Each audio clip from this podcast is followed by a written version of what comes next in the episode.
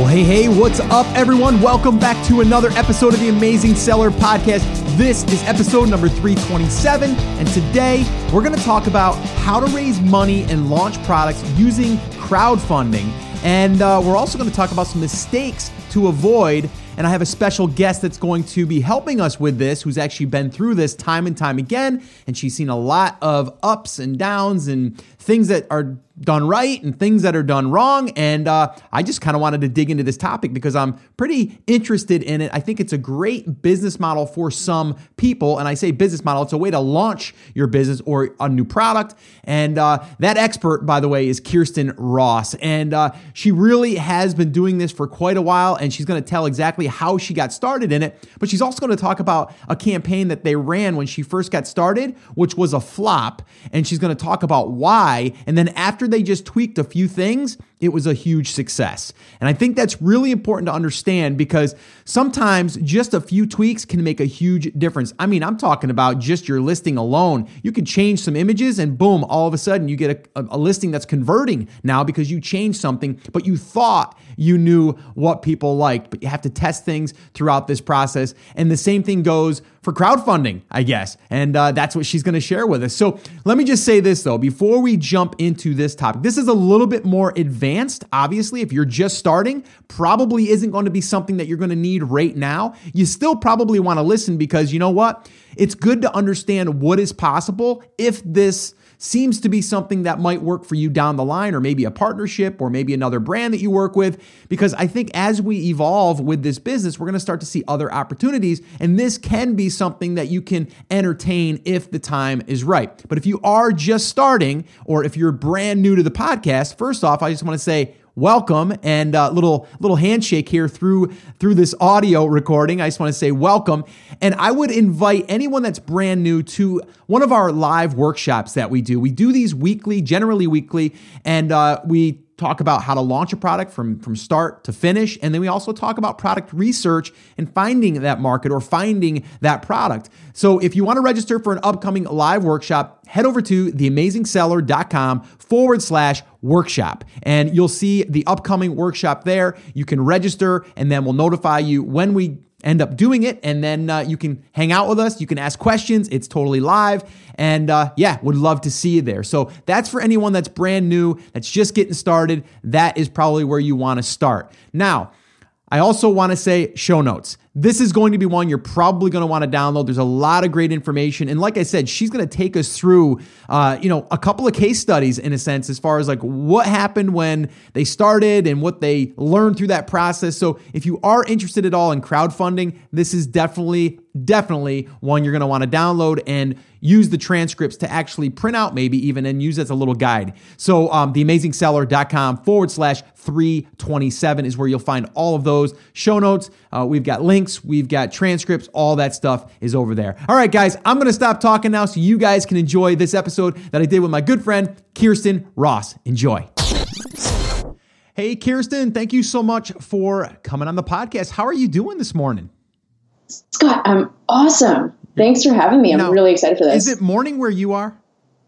Yes, I think we're in the same time zone. Oh, we are. Okay, I didn't know. Possibly, that. I'm in Toronto, so. Oh, okay. Yeah, we are then. We are then. I wasn't sure. I thought Amazing. the last time you and I chatted, I thought we had a time difference, but I don't know. We did. We did. Um, okay, so you were somewhere else at that yeah, time. Okay. I was in London at the time, ah, so we yes. were like five hours difference. Yeah. Okay, I knew there was something, and I'm like, oh, maybe I'm just crazy. But uh, all right, nope. cool. So nope, I'm not, not, going crazy. all right, awesome.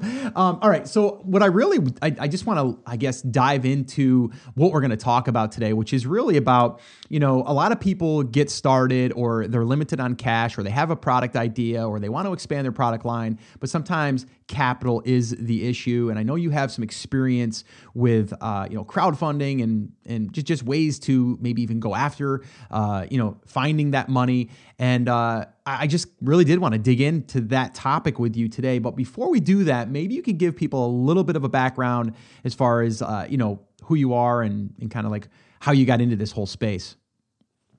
Yeah, it's funny because um, everything that I've gone through in business, I've pretty much fallen into it. Um, Haven't we all? Biochemistry graduate. right. I know. Yeah, it's it's weird, but like when I was 17, I was like, I'm going to be a doctor. And then uh, two years in university, I got recruited by a like an entrepreneur organization to teach you how to run a business over a summer. Okay. And I was like, sure, why not? And I ended up working with them for seven years um, and falling in love with entrepreneurship. Um, that's how I got my start in consulting because uh, my position with that company uh, developed into me onboarding a lot of new franchises and helping people go from zero to six figure revenue in six months. Wow.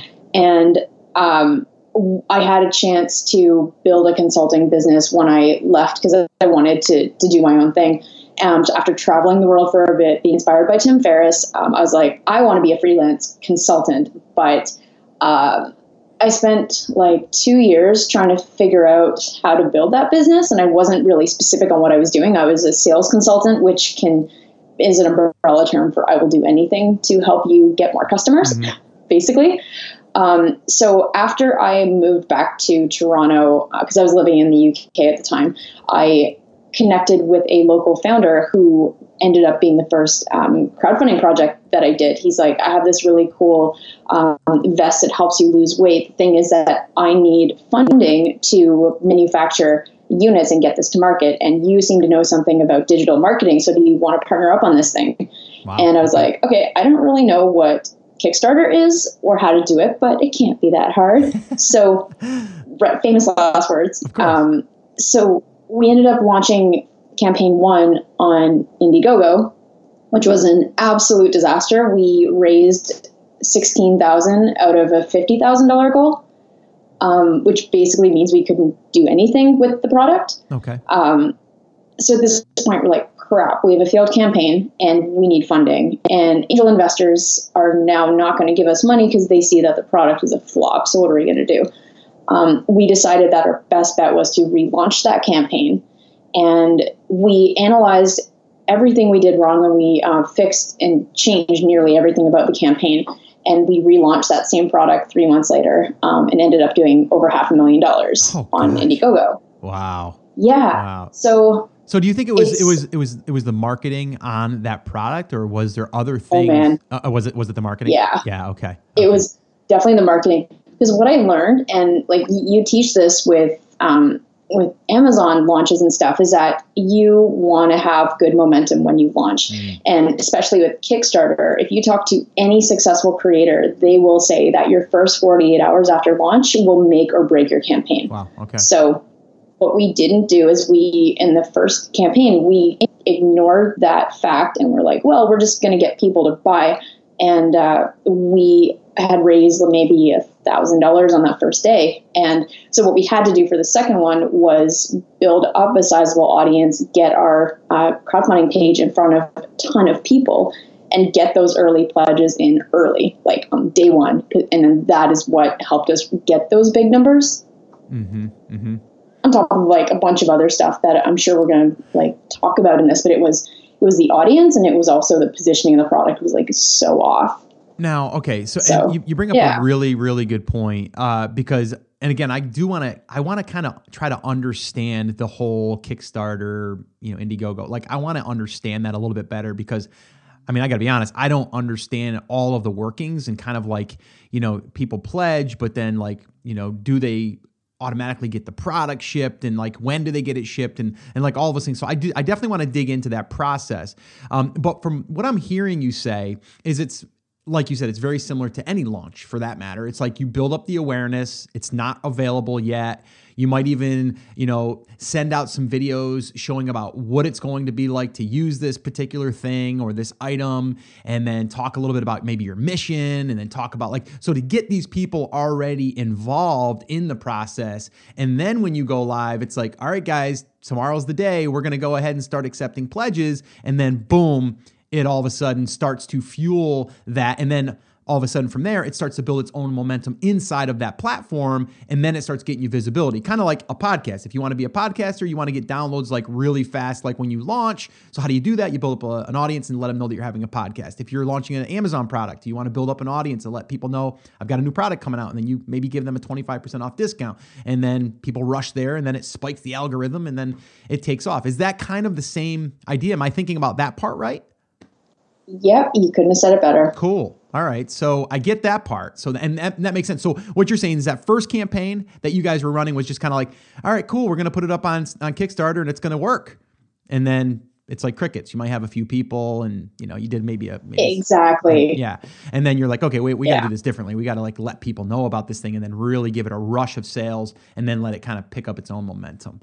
Um, so you, you, you, learned from that, right? I mean, you totally learned from it. You turned it around, and it's crazy that it was the same thing it was just a different marketing strategy and probably, like you said, a little bit of a different positioning of the product. What What do you mean by positioning? Was it like for a different audience? Were you were you positioning it to, or was it messaging? Like, give me a little bit more on that. So it's by positioning, I mean the product perception to somebody. So when we launched that first campaign, we made the classic mistake of not. Uh, not showing the campaign or the video to any potential customer or mm. someone that fit the description of what a customer could be. So we had um, what we thought was a winning uh, angle of why and how we showed like the top reasons why someone should buy it and what they would use it for and all this stuff. And like we just got it all wrong. Um, what we were hoping for it to do is we didn't want this product to look like just a gimmick because what it can be perceived as is a vest that you wear and all you do is sit on the couch all day mm. and you lose a bunch of weight. We did not want that because those are TV gimmicks. We wanted some to present it as legitimate as like a lifestyle solution, something that you do with like a full workout program and blah blah blah. And like we where we wanted to present it as a lifestyle solution, what it came off as was a gimmick. Oh, okay. so okay. it alienated a lot of the fitness community we were going after. It alienated like, and it was just it was off, and um, that was stuff that we discovered, and we actually went back and spoke to a lot of potential customers to see how we should reframe everything so that it would be something that would speak to them when they read our sales page, as opposed to the opposite. Okay, okay, that that makes sense too. So you wanted it less gimmicky and more of like case study almost based or beta tester kind of or you know where how yeah. it's being used and people actually showing that they've they've used it even if it's a prototype like they they're showing like you know it being used now let me ask you this what was the what was the pledge um what was the pledge to actually get into this campaign or was it whatever you wanted to put in yeah. So the cool thing about campaigns is you can set different reward levels based on if you say if someone ba- uh, pledges $150, they get this. If they pledge 300, they get this. So what you're doing is you can stack different packages based on how much people are wanting to pay. Gotcha. Yeah. So it's not just one. Yeah. Okay. Actually, uh, you know, my good friend, you know, you know, probably John Lee Dumas, who's actually right now in the middle of a of a Kickstarter uh, for his uh, yeah. business, you know, his his mastery um, journal, and um, and he does that very very well, and he did it from his first campaign, where it's basically like, okay, if you want to just pledge whatever, you know, twenty dollars, uh, you know, and and and get the product when it when it's released, you can. If you want to buy a two pack, if you want to do another one, and then get a, one on one coaching call, or maybe I'll speak at your event, or like there's these different incentives to buy more. Um, and then so when someone pledges more, does that help more that the money's being raised or per units being sold? That's i'm just trying to understand that. Is it more of the dollar amount that's being raised that gives the algorithm or the i, I guess the, the the push that the campaign needs? Or is it more or less units sold? Like i'm just trying to i'm trying to understand that. Yeah so it's actually both, but if you want to know which one will weigh more heavily, it's the dollar amount raised because okay. how the popularity algorithm would work is based on percentage of your goal raised. Okay. So if you have a $50,000 goal, the more you raise against that, the higher you're going to rank on site. But then it, the algorithm will look for and map out general activity on your page. Okay. But okay, and yeah. and if okay, so and if I put a pledge out there that we want, or if I, I a goal, if I want a goal of twenty five thousand dollars, if we don't if we don't hit that, what happens? Do do you just not launch the product and then everyone doesn't get charged, or do they get charged up front, or do they only get charged when the product is actually met and and received? And I'm trying to understand that. yeah. Too. Great question. So it depends which platform you use. Kickstarter is an all or nothing funding model. So if you don't hit your goal, they don't charge your backers and you don't get any money. Okay.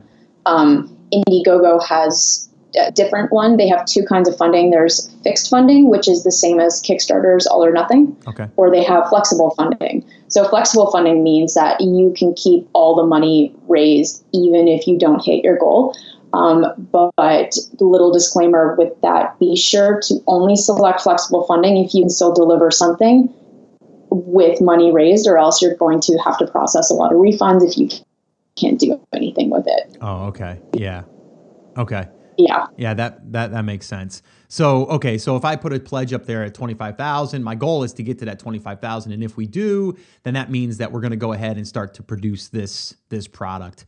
Um, you got it. Okay. And and if we and if we do it at that point now, uh, when do when is it usually i mean maybe there's different times but when do the people actually get the product um, shipped to them um, is there do you put in there like different times like you know once this is uh, met and we have and, and it's you know it's over you know the, the, the campaign's run its course and it's over with you know six weeks from then you'll be you know we'll be shipping everyone uh, their their unit or their units is that how it works yeah um, yes, it does completely vary on the creator's timeline. Uh, we'll have two kinds of people that I see, or two kinds of campaigns that I see on site now. Mm-hmm. Ones that will take the money and then go to manufacturing, which can have a six to nine month lead period before you get product shipped. Oh, okay. Or you have the ones who are, say, um, Amazon sellers, or they already have an infrastructure for manufacturing. So you might get um, companies like the Purple of Purple that uh, they did a Kickstarter for their mattress a couple years ago, and now they raised um, like 2.5 million for a pillow. They had the infrastructure, and so they can deliver a lot quicker. I got you. Um, yeah, but what you'll see when you go to back any project is you'll see expected delivery date um, is whatever that date is projection wise. Mm-hmm. Okay. Okay, yeah. So I'm just trying to I'm trying to gather that. So it can be whatever you put on it, and it depends on how quickly you're going to be able to make it. But you want to be obviously upfront with the people that are pledging because you know if you tell them it's six weeks and then you know two months later they still haven't gotten anything, you're going to probably start getting some some emails or you know Kickstarter is like how would that work? Does Kickstarter get the the the emails or they go directly to you now?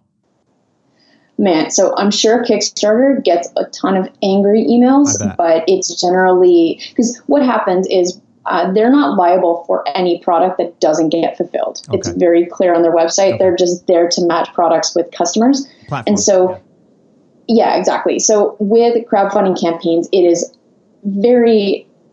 The problem with the industry is that nearly every campaign delivers late. Mm-hmm. So what you'll find is that a lot of customers will go back to the company to ask what's going on. Okay. With it. Um, but you'll see either in the public comments on their Kickstarter campaign long after the campaign's due, or they'll it's their support inbox or, or whatnot. Okay. Okay. Uh, okay. Yeah, that that makes sense too. So, um, okay. And the other thing that I've heard, and I mean, maybe maybe it's true, maybe it's not, but um, just having your uh, product or your campaign running in Kickstarter or Indiegogo, whatever, um, usually it ranks really well in Google. I've heard that it as does. well. Is that is that also another pretty cool thing that happens when mm-hmm. you do this? Yeah, it's fantastic because I'll find that for a lot of the other campaigns I've run, the Kickstarter or Indiegogo page will rank higher than their own website. Mm. So that's pretty cool. And what happens after it's ended? Does that still stay live for a certain period of time? I'm just imagining someone coming in six months and then seeing that page and it's ended, and then is there a link that would go to your website, like, or does it get taken down? I'm just trying to think about how that would work. Um, yes. So Kickstarter campaigns, uh, once they're finished, you'll have a like it turns into like a landing page where you mm-hmm. could see the campaign, but there will be a button, and you could set that button to whatever action. It could, you could say pre-order now, go to website. Oh, cool go check out our Indiegogo campaign because um, Indiegogo you can do a pre-order feature. It's their in-demand, oh, which okay. they'll let you continue pre-orders even after your campaign ends. So that's pretty cool. Have you seen anybody using the launch platform inside of Amazon to run one of these campaigns similar to like a Kickstarter, where they're they're basically doing a pre-order? Um, I seen one happen recently. On you haven't seen that? No, not. I mean, I'm sure people are doing it. Mm. I just haven't been oh, okay. I haven't had any experience with that. Yeah, I've seen that there they, there's a couple of there was actually a couple of popular games that were being created and during that process they were like, you know, uh, our scheduled launch date is like let's just say, I don't know, November 1st or something and it was like 2 months before it was going to go. And then then they started collecting a whole bunch of pre-orders and then once that the product was made and shipped in, everybody would get their thing. But it was uh, it was pretty interesting too. I'm not sure how that how that works out. But uh, I just thought I'd ask you because I didn't know if you had any experience with that. But with those two platforms, Indiegogo and Kickstarter, like which one do you have a favorite that you like better than the other?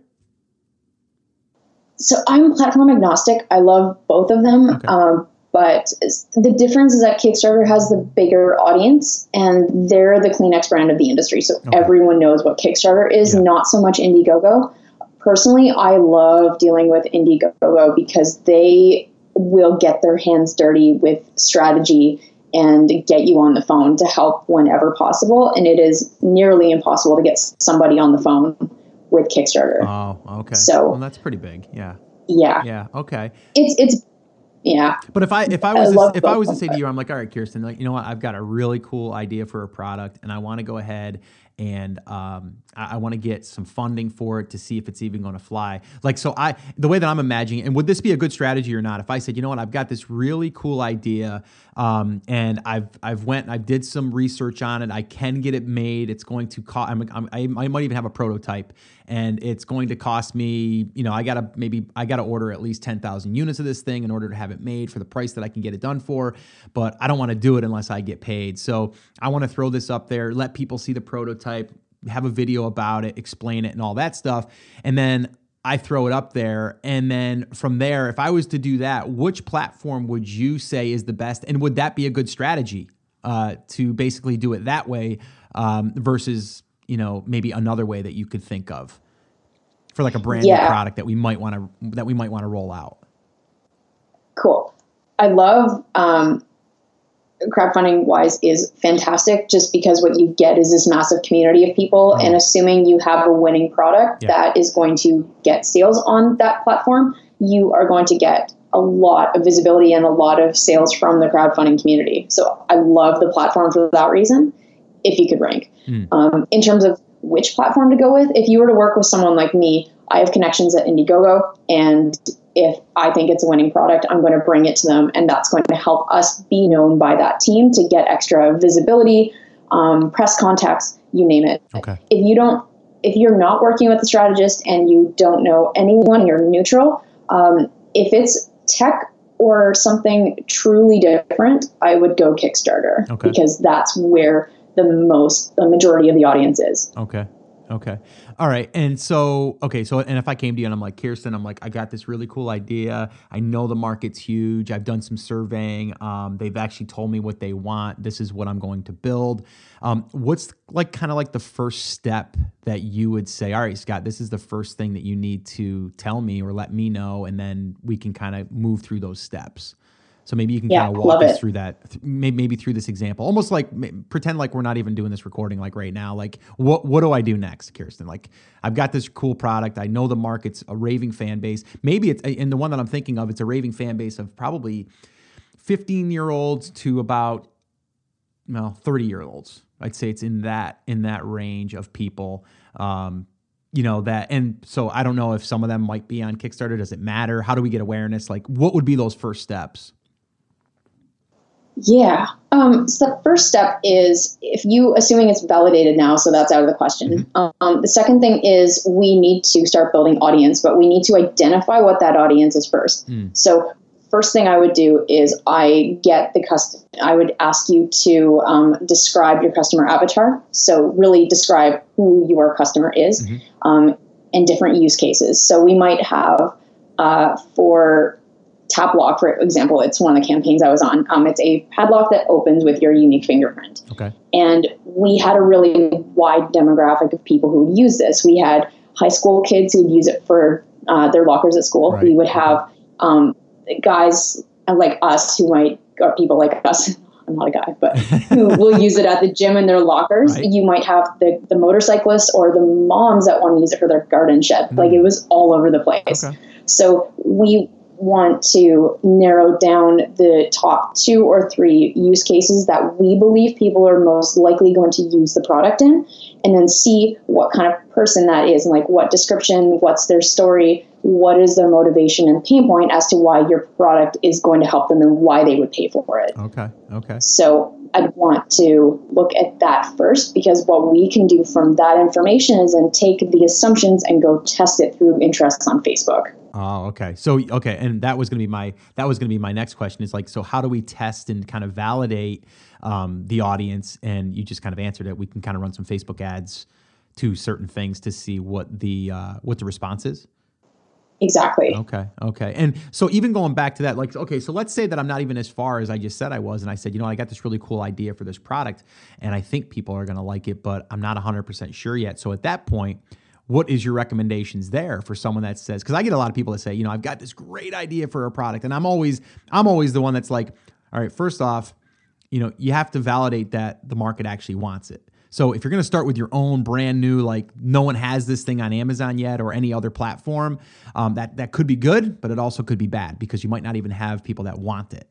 So what's your way of validating that a product is, uh, or that you would recommend to someone and say, like, how would you validate? that there's a market or a product um, or that product is, is good for a market like what would be your steps to doing that would it be running facebook ads or doing other ads in other platforms like what would it be I like validate. I like validating first before we spend any money. So um, I get this conversation a lot because I get products pitched to me for launches, and sometimes I don't understand the product. Like mm. I'm taking on, two, well, I have two projects right now for kids related things, be it a toy or uh, something that helps with potty training. And sure. I don't have a kid, so I don't understand the market. So what I do is I grill the client on what kind of research have you done? What other solutions are currently out there? Mm-hmm. How do you know yours is truly different?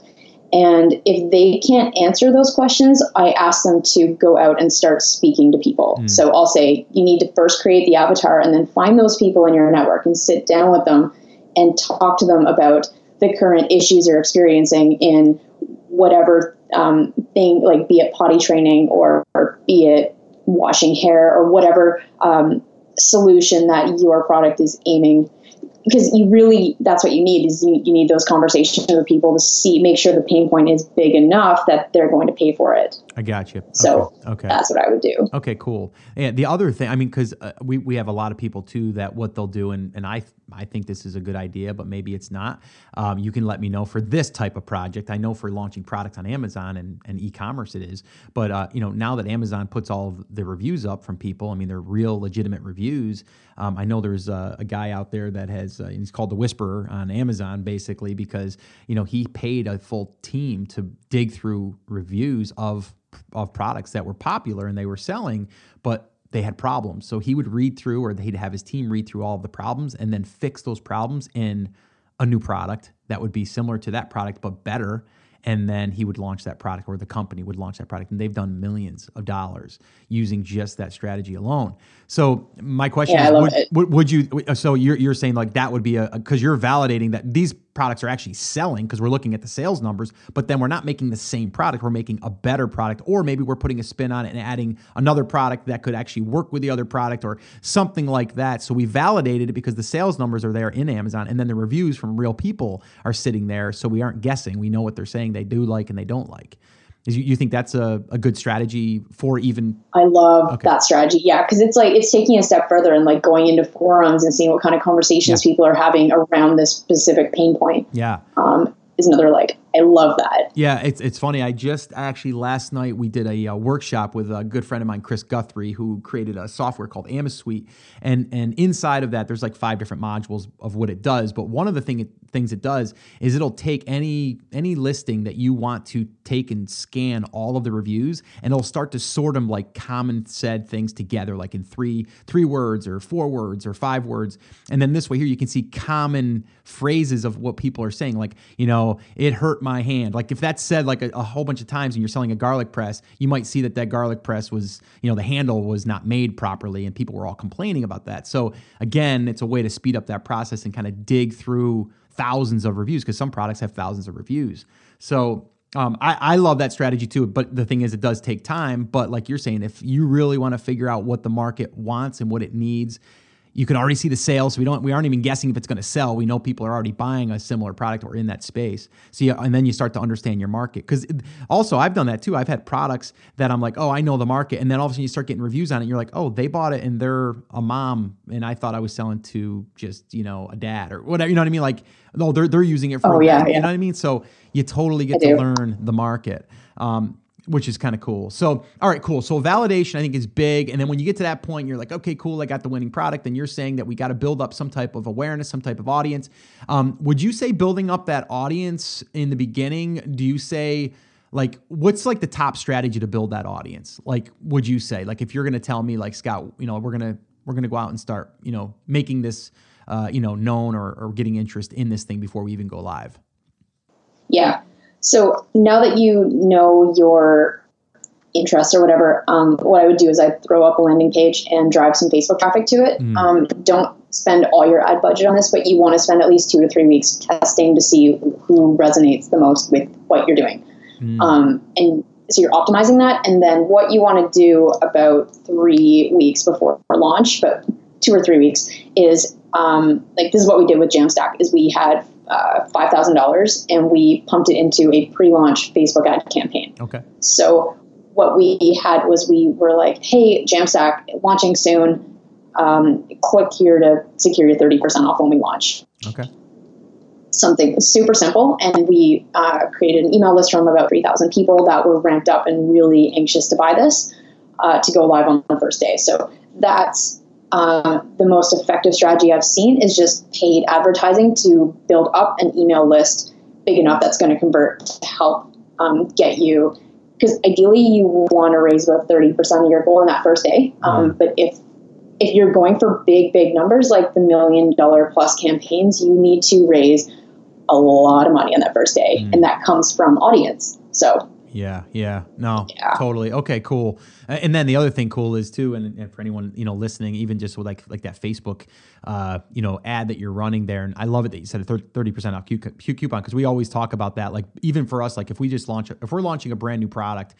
Um, even in a new a new market or even just in our existing market to go out and just start running Facebook ads to a to a discount of that that when when it goes live you get it and then you have it. I mean that to me is like that's that's just a win-win because you're building up that audience of people that raised their hand and said, "Yeah, I'd like to buy this for thirty percent off." So, and then the other cool thing is with that um, is being able to take that and then you know create a, a retargeting uh, campaign inside of Facebook and also a lookalike audience, which I think would be probably pretty cool as well. yeah, the one thing to note about that is um, if you want to do retargeting and you have a very great strategist behind it, so a Facebook strategist, uh, Indiegogo will let you retarget, but Kickstarter doesn't allow you to put a pixel on your page Oh, wow. just yet. Um, there's this. Um, I could probably send you a link to it, but the founder of Northaware, which is Canada's largest um, Kickstarter campaign to date, he wrote an article in QZ.com or QZ.com on this one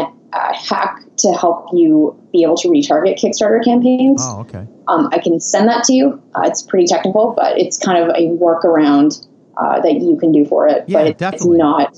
Yeah. Yeah, send send that send that over, and we'll uh, we'll just link that up in the show notes. And then if anybody Yeah, wants to, if any- anyone wants to dig into that, we can have them do that. But I think, yeah, I mean, you know, I guess what I'm saying is, is okay. For the traffic you get on Kickstarter, you can't really retarget that like easily. But if you're building that pre-launch list and you're driving people to your own landing page, you can. Um, are you saying that you would set Yeah. up? Is there a landing page that you would set up inside a Kickstarter before you launch? Is that what you're saying, or are you saying that you would do it to your own, like if, if it's a lead page, a ClickFunnels page, whatever? As far as that Yeah. landing page goes. I would start with uh, lead pages or ClickFunnels, Okay. and then once you go live, you just direct all traffic from landing page to Kickstarter. Gotcha. Okay. Yeah. Okay, cool. And I'm sure that there's some, I guess, I guess there's some, uh, some be, being crafty or being skilled at creating a well-designed Kickstarter page or Indiegogo page as well. And I'm sure there's probably people out there have already created a profession around building that for people. Am I correct? You're correct. It's just hard to find because right now the people who specialize on Kickstarter or anything are very. Um, it's just not a niche that a ton of people are in right now. Okay. So Okay. Yeah, Yeah. because I mean, I'm thinking to myself, I'm like, okay, well, it's kind of like you're building a sales page, but in the same breath, there's probably some nuances there that aren't the same that you'd have to know. And um, I guess you could just model some pages that are that have had good campaigns and and kind of see what's. That's yeah. what I would do. Yeah. Like the the way that I like to look at the page, if you want that to optimize, is you put a lot of like time and money, effort into your video, and then your sales page is going to be an extension of that video. Gotcha. Okay. Okay. Um, okay. So yeah, because I think that the video in itself, it's kind of like you have a hybrid page there. You have the video, and then in the sales page, people that want to read or don't have time to watch the video, they can also see everything that you're mentioning inside the video um, inside of there. Um, inside of the actual um, uh, page or actually the campaign, when people are pledging, uh, are you able to access those email addresses at any time? On Indiegogo, you can access the emails anytime. Kickstarter, you do have to wait until your campaign finishes to get those. Okay, but you will get them once it once it you're right. Okay, yeah, cool. you will. So again, I mean, you're building a list, a targeted list, a majorly targeted list, because these are people that pledged, um, and so then you could also take that and uh, and uh, use that in the future, whether you want to. Because I've said to people too, I've said even if you were going to do this, I would still take that list, and then when maybe you launch another product or maybe an update to this product or something, you could always retarget those people or email those people and let them know, hey, we just launched on Amazon, go buy it, and then they go buy it on Amazon, and that spikes our algorithm in Amazon, and then we rank better. Exactly. So there's a lot of cool things you could do there with that list of people that have already pledged, which is pretty cool. Um, okay, cool. Yeah. So all right what what am i missing? Like so what what else should i need uh, to know about? And I, I, guess the question that i know that i'm going to probably receive and i probably should try to think about this a little bit more is like is this right for everyone to launch a kickstarter campaign or like uh, you know, or an Indie, Indiegogo or just any type of a crowdfunding? Is it right for everyone to do? Like, if you just want to raise some money because you want to, you just want to launch like a similar garlic press as, as your competitor, like, is this the right thing to do, or should you just? It's only for like more products that are more original or that have you know a unique spin on it. Like, what what is the criteria there? Yeah, I love that question. Um, I believe that that's not everyone should crowdfund. Um, crowdfunding is amazing for physical products, so I'm just going to stick to that. Um, physical products, I find that you need to have something. You do not want to be launching a Me Too product. In saying that, though, if you have a garlic press that is truly different to what is being done already, and you have a great story and it's positioned great, then launch the garlic press on Kickstarter. Um, mm. But if it's just another China knockoff, there's nothing special about it, and it won't stand out above the other really cool things on Kickstarter. Mm. So that's the yeah, thing. That makes, yeah. That makes um, I get a lot of uh, people that think, okay, well, I can't do Kickstarter because my idea's already been done before. That doesn't mm. matter. I feel like, um, you know, the BauBax travel jacket that raised 15 million plus for like these 15 different pocket features. Um, BauBax was not an original idea. The, there are so many travel jackets like SCOTTeVEST that may cater to different demographics. So SCOTTeVEST was never a Kickstarter campaign, but they catered to the older business traveler demographic. Where BauBax took the same idea, developed something awesome, but marketed it to backpackers, travelers, entrepreneurs, and was still successful. Okay. So okay. Yeah, so they just repositioned it, maybe added some features that would benefit that demographic or that type of person, um, and then they they coined it as kind of like it's this is specifically de- you know designed for the mountain climber. You know what I mean? Or you whatever. got it. Yeah. Uh, okay. Okay. Cool. I like that. Um, the other question I know I get a lot from a lot of people is I don't want to really do the crowdfunding because I'm putting my idea out there and people are going to rip me off. They're going to launch my product before I do. Yeah, I think that's legitimate concern. However, my philosophy is that if your product is good enough to rip off, you better launch. Because well, like yeah. someone is going to rip you off now or later, and you might as well be first to market. Mm.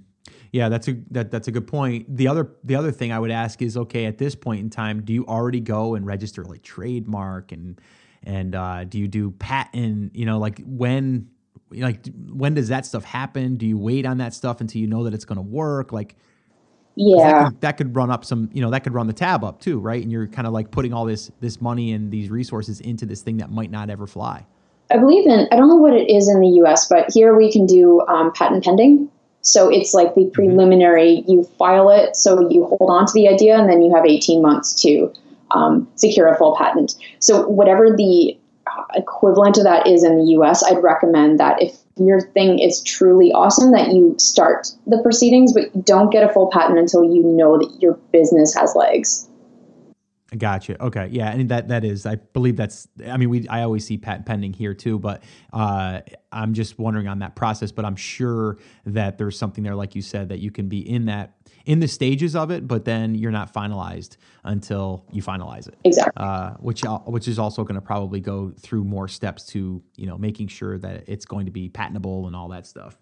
Um, so okay, cool. Because I, I know a lot of people say I don't want to I don't want the exposure getting out there because everybody's going to come and rip me off, and I think that's a legitimate you know I guess concern. But I also think that you know people can rip us off. I mean, there's people ripping off you know tons of products. You know what I mean? Like it's just it's going to happen no matter what as soon as you put it out there. But once you get going, if you have uh, something in place, then you're going to be able to fend them off, and you're also going to be able to, you know, have an attorney or something that's going to have to follow through on some of that stuff eventually, and um, you know, and then deal with it at that time. But I wouldn't let that stop me. Yeah, uh, that's me personally. Hey, same here. Um, same here.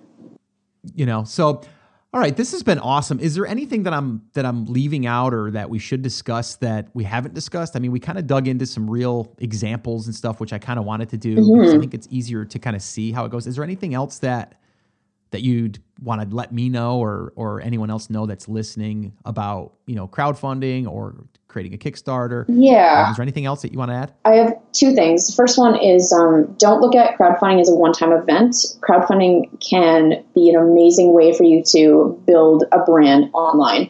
And then you take it to Amazon and create a full business from it. So it is something to be taken seriously. Um, the okay. second thing is that the industry, the crowdfunding industry right now is having a lot of problems with backers not, or like creators not fulfilling on time because they run into so many manufacturing things that first time project creators that have no experience with supply chain management they get into and then the product gets delayed 12 months or more um, mm. so i personally will not work with anyone that is looking to crowdfund for an idea you need to prove that you have something and so i would suggest that you wait to crowdfund until you have proof of concept prototype, or you at least have a very good idea of the understanding of the manufacturing process so that you don't get bombarded with problems after your campaign. Mm, no, that's. I think that's a. I think that's a smart idea. Uh, like you said, I mean, at least have. You want the product um, basically created in a sense, but just maybe waiting to be finalized, and then you know that you can deliver on that promise uh, because that's not just going to give you a bad name. It's going to give um, your brand a bad name. It's also going to give whatever crowdfunding source uh, that you used a bad name. So I'm sure that they don't want that either. Um, that's a that's definitely a good point. Um, and you said you had two things. What was the other thing? Oh, that was that was two. One, treat it like a business, oh, okay. and two, don't. Okay. Yeah, crowdfund when you have a prototype. Okay. Okay. Cool. Um, all right. Well, this has been awesome. Uh, I didn't really know where we were going to go with this when we decided to do it, but I knew I had a lot of questions and I knew that you were the one to ask these questions too. So this has been really helpful. Uh, I'm sure there's going to be probably a lot of questions that are going to come in after this airs. So maybe we'll have to have you come back on and maybe we can address some of those questions. I love that. Yeah. Um, and uh, yeah, and then that way there we can kind of stay on top of this because this is definitely something that I've been thinking about just again a little bit down down the road as far as like whether it's a brand I partner with or um, one that I want to start. I, I just want to understand that process. And I think that now that we've kind of talked about it, I do understand it a lot better. And I appreciate you taking the time. Um, you want to just let people know how they can get in touch with you and, and if they have any questions, how they can reach out to you. You can go ahead and let them know that now. Yeah, definitely. Um, you the best thing to do is email me. It's the letter K at crowdfundinguncut.com. Um, okay, cool. And also, if you are in the middle of like, if you're you're like, okay, I want to see what goes into a crowdfunding campaign. I've actually made a um, physical product launch checklist available on my website too, crowdfundinguncut.com. Um, so you can just pick that up and uh, see if crowdfunding is something you love or hate. Okay, cool. You know, I, and I'm going to link that up in the show notes so everyone can can head over to the show notes page. Definitely do that and uh, and grab that. I think that's great. A checklist to actually see exactly what you would need going through this entire um, you know process. I think it's uh, that's very helpful. So again, Kirsten, I want to say thank you so much. This has been awesome. I really do appreciate you coming on, and I'm sure that we're going to have to have you come back on and do an update. So I again want to say thank you for taking your time. This has been absolutely amazing. Thanks. Yeah, I've had a lot of fun too. Yeah, this is awesome. So keep me posted, all right? I will. Thanks. Yeah. Cool.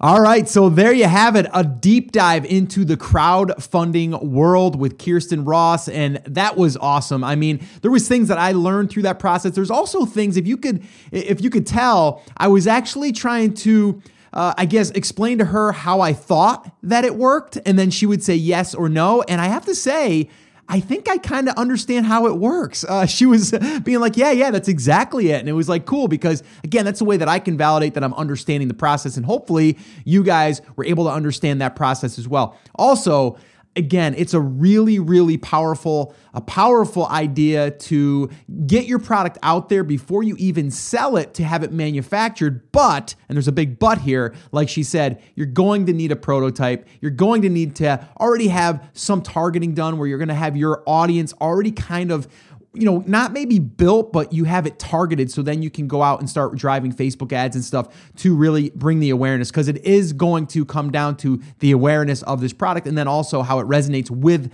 that audience. So I definitely learned a ton. I don't think I'm ready yet for a crowdfunding campaign. I don't have anything right now that I would do that with, but that does not mean that I won't in the future. And that's why I like to do these things because I've just educated myself and hopefully educated a bunch of you guys and uh, you kind of understand how that process works. So if you want more information about this, definitely reach out to Kirsten and uh, you know ask some questions. She's so willing to give. So definitely do that. Uh, all the links that we mentioned here will be inside of the show notes page at theamazingseller.com forward slash 327. Again, that's theamazingseller.com forward slash 327. Again, there was a ton of golden nuggets there, and you're probably going to want to download the transcripts and the show notes. So definitely head over there. And then anyone that went through this entire episode, hung on there, and you're brand new, and you're saying, wow, that sounds awesome, but you know what? I haven't even started yet, and I just want to get started. Well, then I'm going to remind you guys about our live workshops definitely go register for one of those because that will get you started. It'll get you moving in the right direction and it'll give you those action steps to do right now. So head over to theamazingseller.com forward slash workshop and you can register for an upcoming workshop there. All right, guys, that's it. That's going to wrap up this episode. Remember, I'm here for you. I believe in you and I am rooting for you. But you have to, you have to. Come on, say it with me, say it loud, say it proud. Take action. Have an awesome, amazing day, and I'll see you guys right back here on the next episode.